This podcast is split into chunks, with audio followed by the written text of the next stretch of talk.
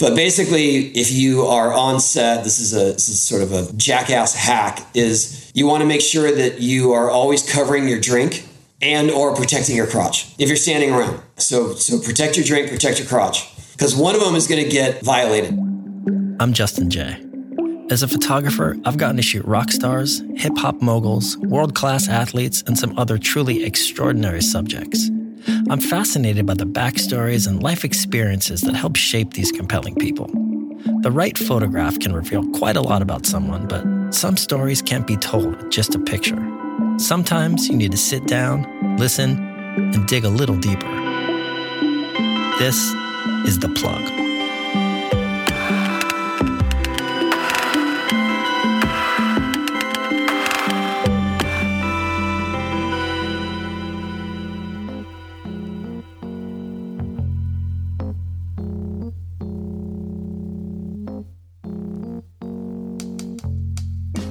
Every great success story starts with a set of goals.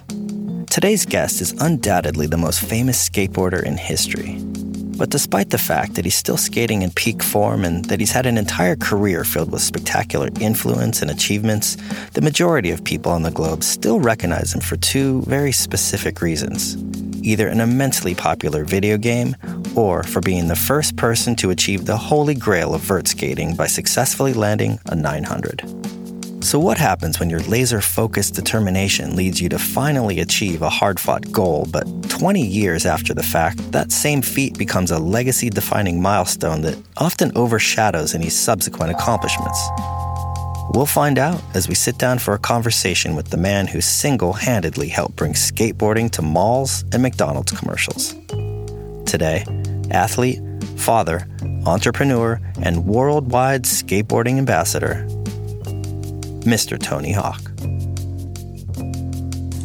Tony Hawk, thanks for sitting down, man. Good to see you. You too. Thank you. I know you're a busy man. I really appreciate you taking the time out. So uh, I know you got you got a lot of things on your plate right now. You got uh, the the podcast. You got some touring dates coming up. Is there anything you want to plug real quick before we get started? Uh, yeah. Well, a podcast we've been working pretty hard on it. Hawk versus Wolf. Uh, Jason Ellis and, and me and um, we basically try to we try to get guests sometimes, uh, but we have a lot of fun, funny stories between us. So I feel like it, even if we don't have guests, there's plenty of entertainment, and uh, it's just basically uh, basically what it's like to be uh, adults with with children trying to still ride skateboards. well, also, you know, speaking of uh, you know the conflict between uh, maturity and adulthood, congratulations on your part in the new Jackass movie. I just checked that oh. out. Um, there was a uh, there was a way more uh, cock and balls in the movie than I expected, but I loved yeah. it nonetheless. Yeah. And uh, I'm I'm curious. Obviously, you've known those guys for for a very long time, but I'm curious when they approached you to be in that movie. W- was it a, a two step process? In other words, like did you agree to be in the movie, and then at one point you're like, "You want me to do what?" Or did they approach you with the concept right off the bat?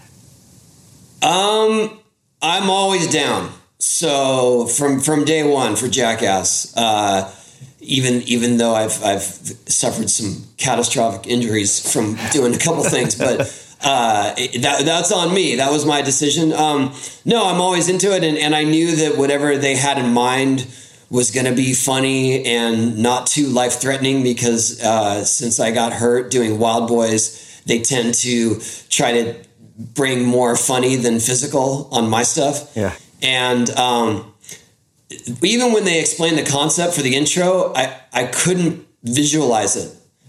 I understood what it was supposed to be, but I couldn't really visualize how it would all turn out, and it was way funnier than I imagined. Yeah, they did a they did a brilliant job, and you know I, I think what's so compelling about that crew is that you know they've been able to really survive and adapt through so many different iterations. You know, starting from basically stunts out of Big Brother magazine to the MTV TV show, and and then now into this kind of juggernaut franchise of you know big budget major motion pictures. But what's interesting is you know throughout that time, now you have the advent of of YouTube and countless imitators kind of trying to do the same thing. But there's a very few people that have really been able to capture the magic of what makes Jackass work. Like, why do you think that is?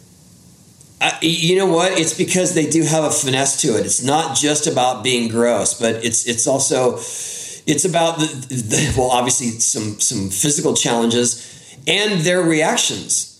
You know, their reactions are not so outlandish, and they're always with a with a hint of sarcasm or funny. I mean, Chris Pontius has some of the best one-liners that just off the top of his head that you're not going to get with anyone else. So so funny. Um, and and all of them, Knoxville and everyone, and and, and you know when when um, is was it Dave England or uh, with the bear? I mean, there is there is such terror that you can't help but laugh, and I don't think that would work with another crew. Yeah. But also, we've gotten to know them over. I mean, we we've gotten to know them over the last twenty years. So we we we we value their personalities, and I don't know. I can't. I I, get, it, I understand what you're saying, but also I understand that it, no one else can recreate it. Yeah, they really like captured kind of lightning in a bottle in a way that I don't think anyone else really has. And you know, if you take that formula of Jackass in the wrong hands, could really just be you know horrible. And but they pull it off because it's like and dangerous and dangerous too. Obviously, yeah. I mean, that's that's that just goes without saying. But you know, there's in this this influencer culture that we live in, like there's not a lack of people that are dumb enough to try and hurt themselves. It's not just that, you know. Uh, uh, there's something about those guys, and I almost I think maybe it's there's an element of like it's to me it's like watching like it's the same concept of, of, of like a yo mama joke in the sense that if you do it to a stranger, it's really offensive, but if you do it amongst friends, it's hilarious and I oh. think that friendship really kind of shines through. You know, I think that's a major part of it. Those guys, you could tell they yeah. they love each other. You know. Yeah, yeah, and and also, but but also you're you're in you know you're in the crew. You're gonna have you have to say yes. I guess that's that's the bottom line. Yeah, it's like you you you signed up for this, and something's coming at you, and you got to just say yes. Yeah, it's funny seeing um, you know the new the new cast member Poopies because I know him a little bit from the North Shore shooting over there, and some of the you know he was uh, Jamie O'Brien's kind of stuntman sidekick, and to get to see him you know kind of right. in the in the big leagues, if you will, is pretty funny. You know, and you could tell he was like I think he was the he most was, eager. He was the most eager to try anything. I mean, I was on the set a few days, and, and definitely Poopies is down for whatever they throw at him. Yeah, I'm curious your relationship with those guys. Are you did they go out of their way to kind of haze you a little bit more because of who you are, or was there a little bit of like kid gloves that they put on in terms of like behind the scenes pranking? Um, I, I never. Well, I never got the porta potty treatment or the uh, or the crotch um, pummeling when you're standing around. So I guess I, I was exempt from that. But I feel like there's just reserved for the guys who are really in the crew. But basically, if you are on set, this is a this is sort of a, a jackass hack. Is if you're on set, you want to make sure that you are always covering your drink and or protecting your crotch if you're standing around. Drink and crotch.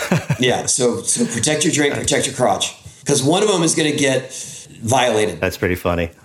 That's funny. I mean, I think what's so great too is like if you look at you know Johnny Knoxville is like let's just call him like the ringleader for lack of a better word he takes it worse than anybody else. You know, it's definitely like the reason it works is that he's not. It's not mean spirited. Yeah. Like he's he that. Guy, some of the stuff that that guy's done is just like, and he's he's the most eager of all of them. You know? He's got to be. He's he's the example. Yeah. Um, so I think the sense of you know friendship and community kind of leads me into you know the next question. There's a couple of movies that came out in the last couple years, whether it's Jonah Hill's mid '90s or North Hollywood, and you know, even though they're set in the context of of skateboarding, I think ultimately those movies are these kind of coming of age films about community and friendship and identity and kind of trying to find your place in the world. And you know, I I think a lot of people really forget how uncool skateboarding was regarded in the mainstream, you know, in the 80s and before you had municipal skate parks and before you had hot chicks wearing Thrasher t-shirts at the malls. Skateboarders are really outcasts, you know, and, and, and I read somewhere that you kind of considered yourself almost an outcast amongst outcasts during that point in your life. And, you know, I'm, I'm curious, I'm curious why that was. Like, is it just as simple as every culture has cliques and for whatever reason you just weren't in that clique? Or do you, do you think it was something deeper? Was it jealousy or um, i mean it must have been a really hard point in your life. Uh, well I'd, I'd say there are a few iterations of that, but but for the most part, when I started skating, I was really small and really scrawny, and that was the Dogtown Z Boys era. So it was all about flow and style, and and those guys were they were men, and they could they could muscle their way into the air and, and lay back and, and do these things. And I was just like this little pixie that was barely reaching the top of the bowl. So I couldn't, I didn't have the style, I didn't have the speed. So I just started doing tricks. And because I did tricks, that was considered lame. That was like, I was a circus act. That's literally what they would say. Like I, was, I, I did circus tricks or baton twirls. And so I found this, this activity, sport, lifestyle, whatever you want to call it, that I felt spoke to me so deeply and I wanted to chase to as far as I could, but I was not accepted within the world of it. And the world of it was already considered outcast like. Was already it was like a it was a it was a a bubble for misfits. And so I'm in that bubble and I I'm not accepted. So that was really isolating. Um, and then later on, as I started to have more success, then I was isolated because I was the top competitor. And people were were very critical of that. And also in a lot of ways, they, you know, they want to tear you down. When you have big success, that's that's the goal, right? That's like that's the reason we have tabloids.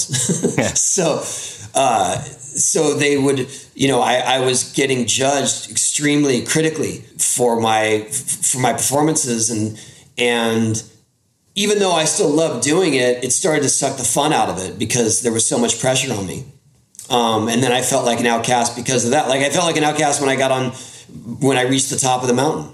But all those things, all those things kind of helped be, helped me to develop who I became because I didn't listen to the haters. And then in later years, when I had even bigger success, I was already uh, steeled for that kind of criticism and for being called a sellout or or whatever it is, or you know, haters on social media. I was like, you guys can't get to me. I've already lived through this with people saying it to my face and in the magazines. Yeah. It must have been so difficult because I mean, I think skateboarding represents such a sense of community for so many people. That's why, you know, you go to skate parks and unlike surfing where if you show up to an amazing break and it's completely empty, like you're stoked. You're like, I don't want people here. But if you show up to a skate park and it's empty, it's like you kind of want to skate with your friends. That's kind of part of why you do it. Sure, and yeah, don't get me wrong. I had I had friends. I had a, a very small crew of friends that I identified with, and that we kind of had the same type of approach to skating. So it, wasn't that I was so lonely, but but there was a great sense of camaraderie in the skate world that I wasn't part of. And what's your relationship with some of those guys today? Or at what point did you kind of heal some of those fissures and become adult friends instead of kind of adversaries as teenagers? Oh, I think within recent years, um, I, I, think that probably the best example is Jeff Grosso. Before he passed away, uh, he and I had some really deep talks, and and he told me how much he appreciated what I do for skateboarding, and that I continue to do it, and and I told him that I appreciated that he was irreverent and that he was he was holding the torch for the sort of anti-establishment skating and the reason a lot of people get into it in the first place, and and he was able to to convey that to a new generation because the new generation doesn't understand how much we had to fight just to do it or to be accepted at all. Not that we were trying to be accepted, but but to be able to have a place or to have the option to do it. And there's a new generation of skaters that grow up that the skate park is not down the street. Yeah. There's a training ground over there's foam pits. There's there's parents that are encouraging coaches, yeah. Their kids to skate. That that did not exist in our era. That's so interesting. I mean, so it seems like for every every cultural movement, whether it's you know skateboarding or or rock and roll or hip hop or punk rock, there's like these kind of core founding members, if you will, that you know in hindsight are regarded as being really instrumental to the culture. But you know, while it's happening, it's it's pretty rare that those same mavericks are the ones that actually are able to figure out how to make money at it. So you know, for every Chuck Berry or Elvis Presley, you have a countless string of black blues musicians that are broken we've never heard of, or for every Henry Rollins or Mike Ness, there's a whole slew of punk rock bands that people might love and respect, but probably never made any money out of it. You know, it seems like you've been really effective at being able to connect the dots, to take this thing that you love, that you're so talented at, and being able to kind of monetize it. Like, what were some of the major factors that that helped you do that? I mean, was it did you have a real vision from the beginning? Did you have great people on your team? Uh, I mean, how were you able to transition from skateboarder to entrepreneur? Um, well, I wasn't. It wasn't some conscious choice that I made. I, I think that when I when I got the opportunity to have bigger sponsorships, um, I was I, I, was welcoming of that, where other skaters might have have been hesitant because I wasn't changing my I wasn't trading my sense of values. I wasn't changing my values to promote a brand like Hot Wheels, like Bagel Bites, like even Club Med. Those are all things that I was into for real. Yeah. uh, and so, you know, like literally going to Club Med with my family, and so, or or eating bagel, bite, like making bagel bites for my kids. Like that, those things really happen. Uh, I, I, you know, I grew up as a child of the '70s. Like I ate McDonald's and Jack in the Box all the time. So for for a brand like that to want to pay me as an endorsement, sign me up. And and you know somehow people thought that that was that was the kiss of death. You can't you can't have sponsors that aren't endemic, that aren't hardcore, that aren't in the skate world. And I said, why not? Because it's it they those are the the types of brands that are already in my lifestyle. And if anything, I can use their this this is where I made my my great sort of revelation is that I can use their marketing dollars to promote skateboarding. Like I can use McDonald has a huge advertising budget. They're going to do national commercials, and I am able to show skateboarding in a way that is interesting and a way that advocates for it. And that could, in a sense, bring in new people to skateboarding. Um, but at the same time, I got I got endless grief for it.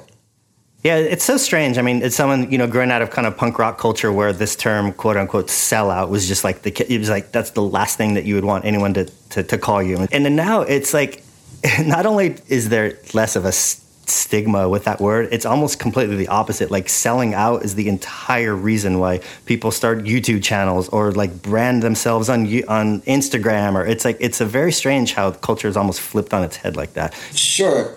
Well, I'll tell you what what the the shift was for me is that I I did plenty of promotions and and commercials and things like that in the 80s and I was never able to control the the narrative or the quality of it. I, you know, it was more like the, the approach was you're just lucky to be here. You're lucky to be getting paid to do this Mountain Dew commercial, whatever it is, and just do do what we ask of you. And then when I found that I had enough leverage, especially with the success of our video game, I was able to have final say over all of the the um, direction and the creative, and that is that was the shift and if you're asking me how I was able to be successful beyond that, it was that. It was fighting for the control, not just the, not the control, but but the the final say. And I did that with the video game. I've done that with all the advertising, any marketing, anything with my name, image or likeness, or anything that I'm involved with that shows skateboarding. I have the last word on what is shown, and that that's it. Quality control it's it's interesting because I feel like, and this is largely part of of your success and what you brought to the sport. But you know, like skateboarding has gotten to the point now where it's viable for a very talented skateboarder to to basically have some opportunities to make a living, and in some cases, multi million dollar sponsorships, and in some cases, develop their own brands as well. You know, you have you have Birdhouse, but that's a skate brand, and you also have Tony Hawk, the person, which is a brand in and of itself outside of skateboarding. And very, very few people, very few skateboarders have been able to pull that off. Like, what's the difference? Uh, I, well, the easy answer is having a, a hugely successful video game to the point where your your name is synonymous with a product. the The hard answer is being able to, like I said, keep the quality control um, and make sure that whatever I'm involved with that, that it represents the same sense of values and integrity that, that I have with me as a person.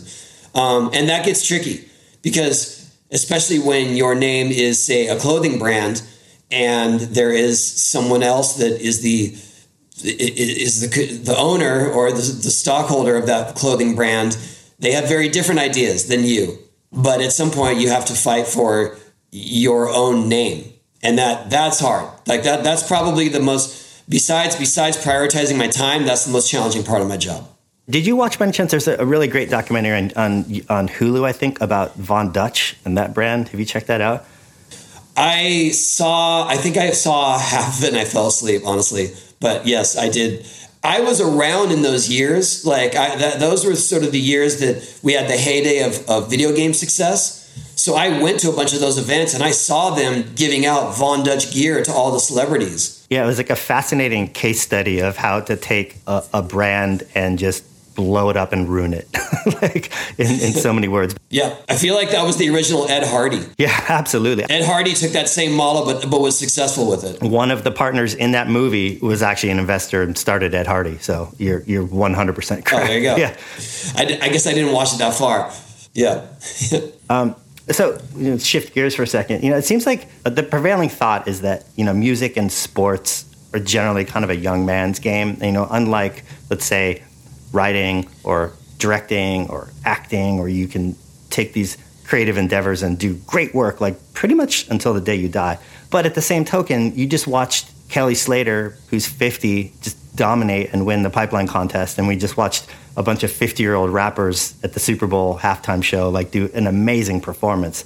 I'm, I'm curious about your thoughts on mortality and aging in, in the sense that you've been able to really effectively stay relevant and skate up until the age that you are now. But eventually you're going to age out of that and not be able to perform on the level that you want to. Is that something that is going to be really difficult for you? Or in some way, are you already kind of surprised that you've been able to maintain this level of skill and relevance this far? I mean, do you feel like a, a teenager still inside, or is there a part of you that's like, holy shit, how am I still doing this? Ah, uh, it, well, it's both. And I think that, especially in the example of, of Kelly and of me, we're the, I guess we're the ones leading that charge. How far can you take it? In the case of skateboarding, it's not that it's not that others couldn't have done it, it into like it, it, to to be skating at a top level at, at, a, at an old age like mine. It's that no one the the industry didn't allow for it. The industry wasn't big enough and wasn't it didn't have a strong enough foundation for anyone to make a career out of skateboarding past the age of 20 or 30 because it was such a small industry and considered a young man's sport. So there were already stigmas against that and it was very much I mean when I was growing up if you were out of high school and adult age, you're supposed to find a job even if you're a pro skater that was just the, the that was just the the, the trajectory of your of life in general. Skateboarding was never taken that ser- well wasn't taken that seriously in those days, and so it's cool. You did it. You're you know you had fun as a kid, and it was it was basically the equivalent of being a yo-yo champion. um, and then at some point things started to progress, and we found ourselves at age twenties, thirties, improving our skills and it was like, well, why why do we have to who says we have to quit? And at some point I realized that it, it gives me such a sense of peace and accomplishment and and it, it is my my main creative outlet and I'm not going to let this go. And, and so I was never going to quit, regardless if it didn't pay.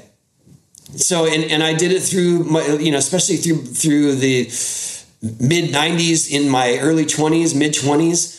I was doing it for no money at all and, and very little recognition or accolades. That was never the point of it. And it never was when I was a kid either. So, um, to answer your question, it, it's what keeps me fired up.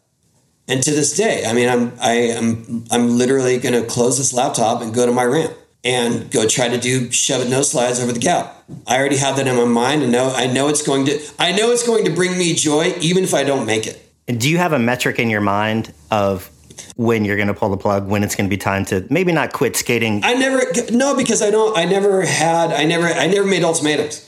You know, never, never, that was never my style in skateboarding. It's like, I have to do this, I have to do this. Like, there were tricks I wanted to do and I got them done. And sometimes I continued to do them. Sometimes I just left it at that one. But these days, uh, for sure, I can feel it. Like, I'm not, you know, I'm, I'm not, I'm, I'm not in denial it's way harder for me to do like a lean melon grab now, and I know that's because I'm old and stiff. Yeah. Um, But if I can catch it, if I can if I can catch it and I get a good snap, I can make it. But at the same time, there are other tricks like that I've done or that that I've given up because the risk to reward ratio just isn't worth it. There, are, you know, there are tricks like, for instance, last year I did my last varial 540.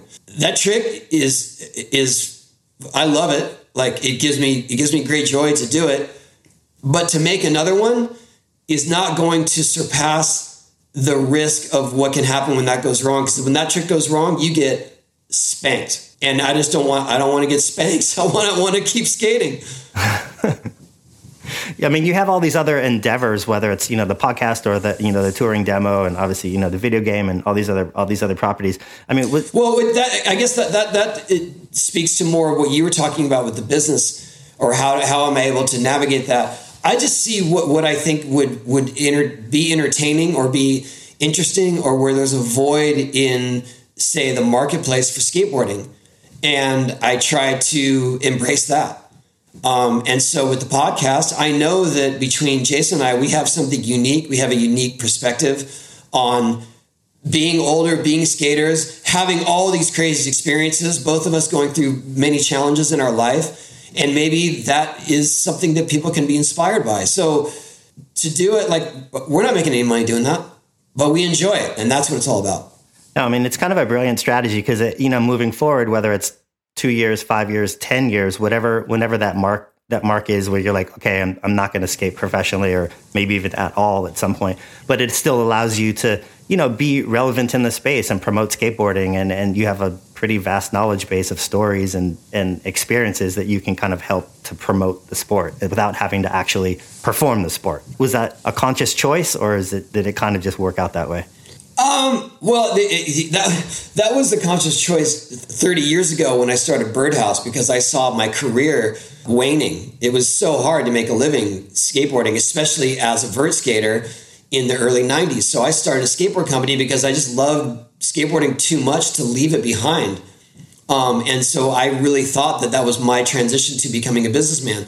Little did I know skateboarding would make a huge comeback eight, seven, eight years later and that I would still be on top of my game and, and still riding riding the wave. So that was what I thought was going to be my sort of my exit from being a pro skater. And little did I know that became even more successful than I imagined. But I, I would be happy to, yeah. And like if I if I start sucking at skating, I'm not going to do it in public.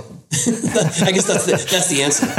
Like if I feel like my tricks are truly my my skills are waning, or if I'm just too exhausted then I'll just I'll just quietly bow out and and I'll probably still do it for fun in the background. But I do feel like I, you know, I'm still good at it. I'm, I'm still got some uh, creative ideas and I've still got the physical ability to put those into motion. And so why not? It's still just too much fun. That's great. Um, so, you know, your son Riley is also very talented skateboarder a very different style. But you know, there seems to be there's this natural dynamic between father and son where they tend to reach a certain age where they they want to assert themselves and they want to create their own identity. They want to rebel. Parents are inherently not cool anymore, and you know that makes sense if, let's say, you're 16 and you're in a band and your dad's a balding insurance salesman or something. but I mean, in your case, or I mean, in his case, you're Tony Hawk. I mean, was there ever a point in his adolescence where you you wanted to kind of shake him by the shoulders and be like, you know what I've done? Or was there, you know, I was reading this story. Uh, Mike D was talking about his relationship with his kids, and they're just horribly unimpressed with his status. You know, and for my money, I can't think of anybody that's more unequivocally cool or influential than the Beastie Boys. But his kids don't care. You know, what what was your relationship with Riley growing up like? Um, uh, yeah, it's much different. Um, Riley, uh, he loved skating most of his life. There came a time when he was a teenager that he felt the pressure or the the vibe that that people had for him because of me, and that started to discourage him from skating. And in those years, I felt bad because I felt like my status or my reputation is is sucking the fun out of skateboarding for him because he, he, there's such great expectation. And he's living in the shadow all the time, and he can't shake the name. So he stopped skating um, for maybe a year or so, and then he started riding motocross and that was hard for his mom and I because when you know if you're a motocross kid like that the whole family has to rally around that and take you to the track and get all the gear and, and we didn't really have the time and resources to make that to do that for him in a way that would be effective if he wanted to make if he wanted to try to pursue a career and that's kind of what he was talking about doing and so I had to have a conversation with him at some point and and I told him that uh, you know, Riley, I, I, I, appreciate that you love doing motocross and, you know, you're definitely improving at it. But this was, I think he was about 13 at the time. I said, but, but you are very, very good at skateboarding at your age. And that's not because of me.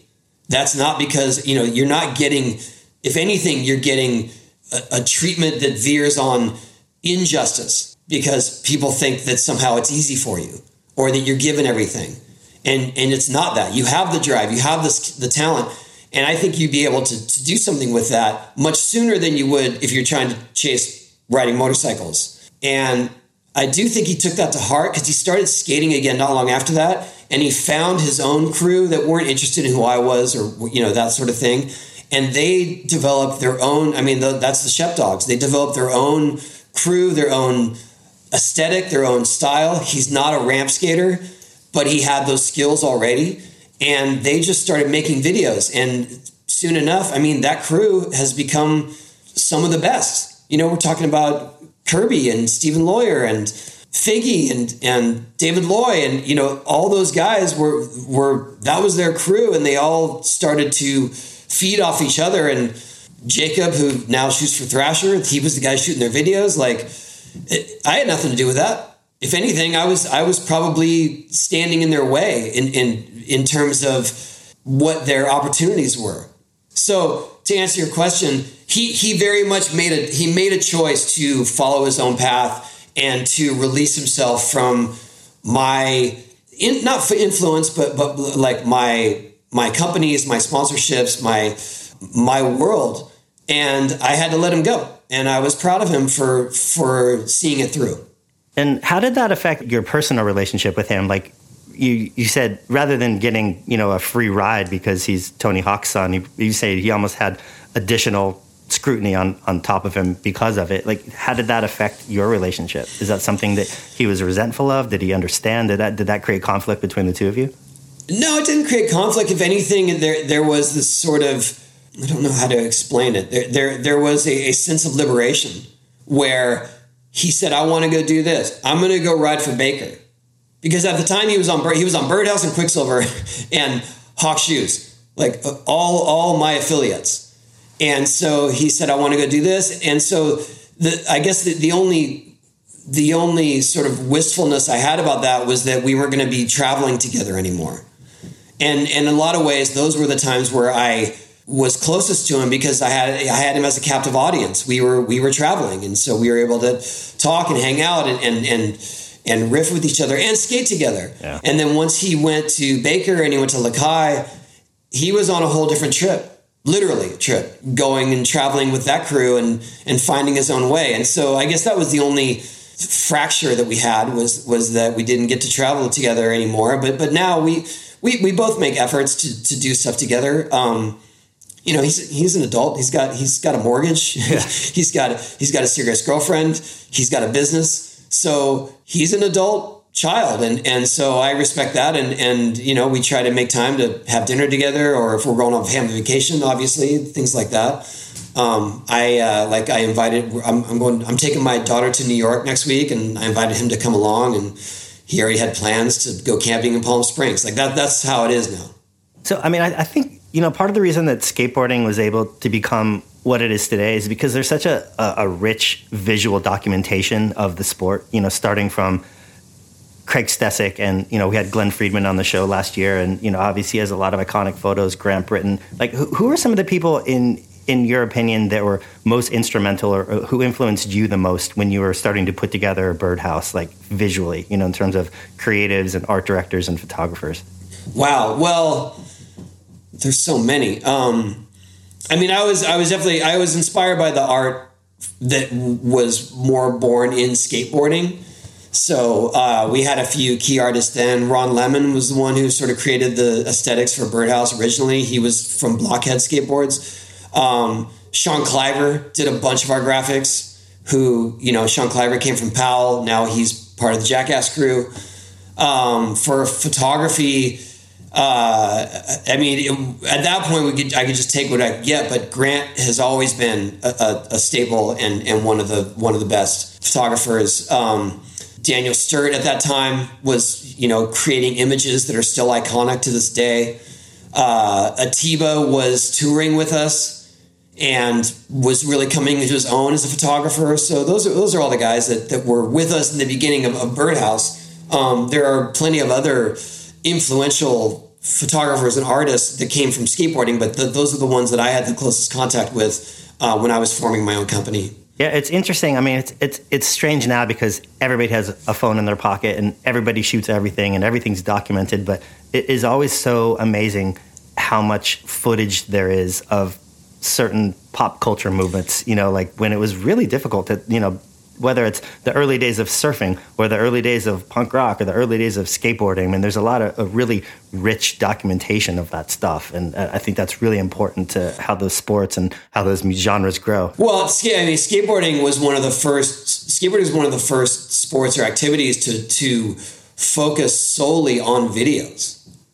I mean, I, I, I feel like skateboarding was was the pioneer in that movement through through Stacy Peralta and the Bones Brigade. It was it was became that you can make videos and, and not have to compete in order to have success or to have any sort of recognition. And so surfing came along shortly after that, snowboarding after that, and and then the rest followed. But but I, I feel like we were definitely on the on the cutting edge of, of, that movement. And I'm thankful. I'm thankful that we have all this footage. I mean, Sam Jones did this documentary on my life and career, and the footage that he uncovered, I am still shocked by. Wow. You know, he found he found stuff of like competitions in Del Mar when nobody had video cameras. Wow. He found people that happened to have one that were in the stands or that were at the entrance of the pool.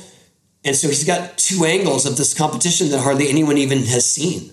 I mean, talk to me what that must be like seeing that movie because I mean, you're you're still a young man in the in the sense that you're you're still relevant and you're still skateboarding, but you're old enough now where people are starting to kind of look back at your life and and tell the story of your life, you know, as almost in a past tense. Like, what's that like? Watching, looking at some of those photos, and bring back a lot of memories, obviously.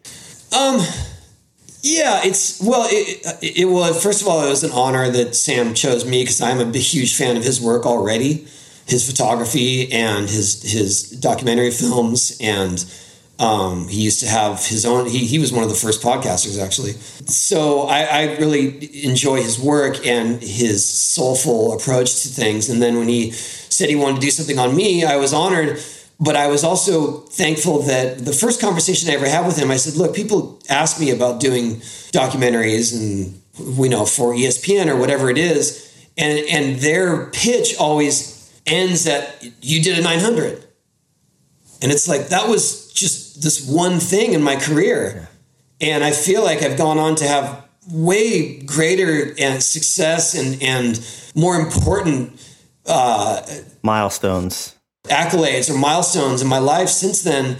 And no one really wants to tackle that. Um, so I've always been, I've always declined them. And then when he said, he goes, No, I feel like that was just the, the springboard to you doing much more important things. And so I said, Yes, I, I believe so. But also, but also to cover some uncomfortable things. And, and I had to lay it out there for him. And because I feel like that would be a disservice if you're only focusing on my success.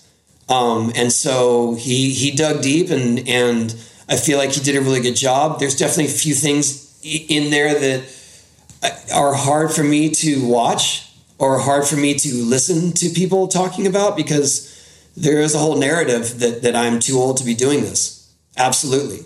And that's hard to swallow when you're the subject matter.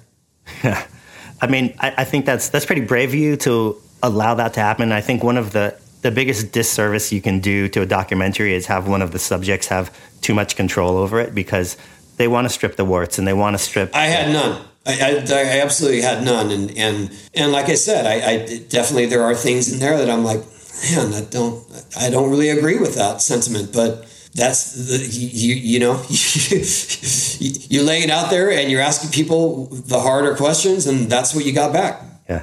Wow. Well, we always like to end this this podcast by giving the guests an opportunity to to plug a project or plug something that they're not involved in that they feel isn't getting enough attention, whether it's a book or a movie or a TV show or a skater or a cause. Is, is there something you want to shout out and just to give some attention to? That that's a lot of pressure. uh, I, I mean, just anything, just something that you feel is like getting like underrepresented that you want to give a little shine to. Yeah. Um, well, I Skateistan. I mean, I, I, I, I it, it's no secret that I'm a supporter of Skateistan. I'm a board member, but the work that they do is yes, it includes skateboarding, and skateboarding is sort of the, the catalyst for the for it existing.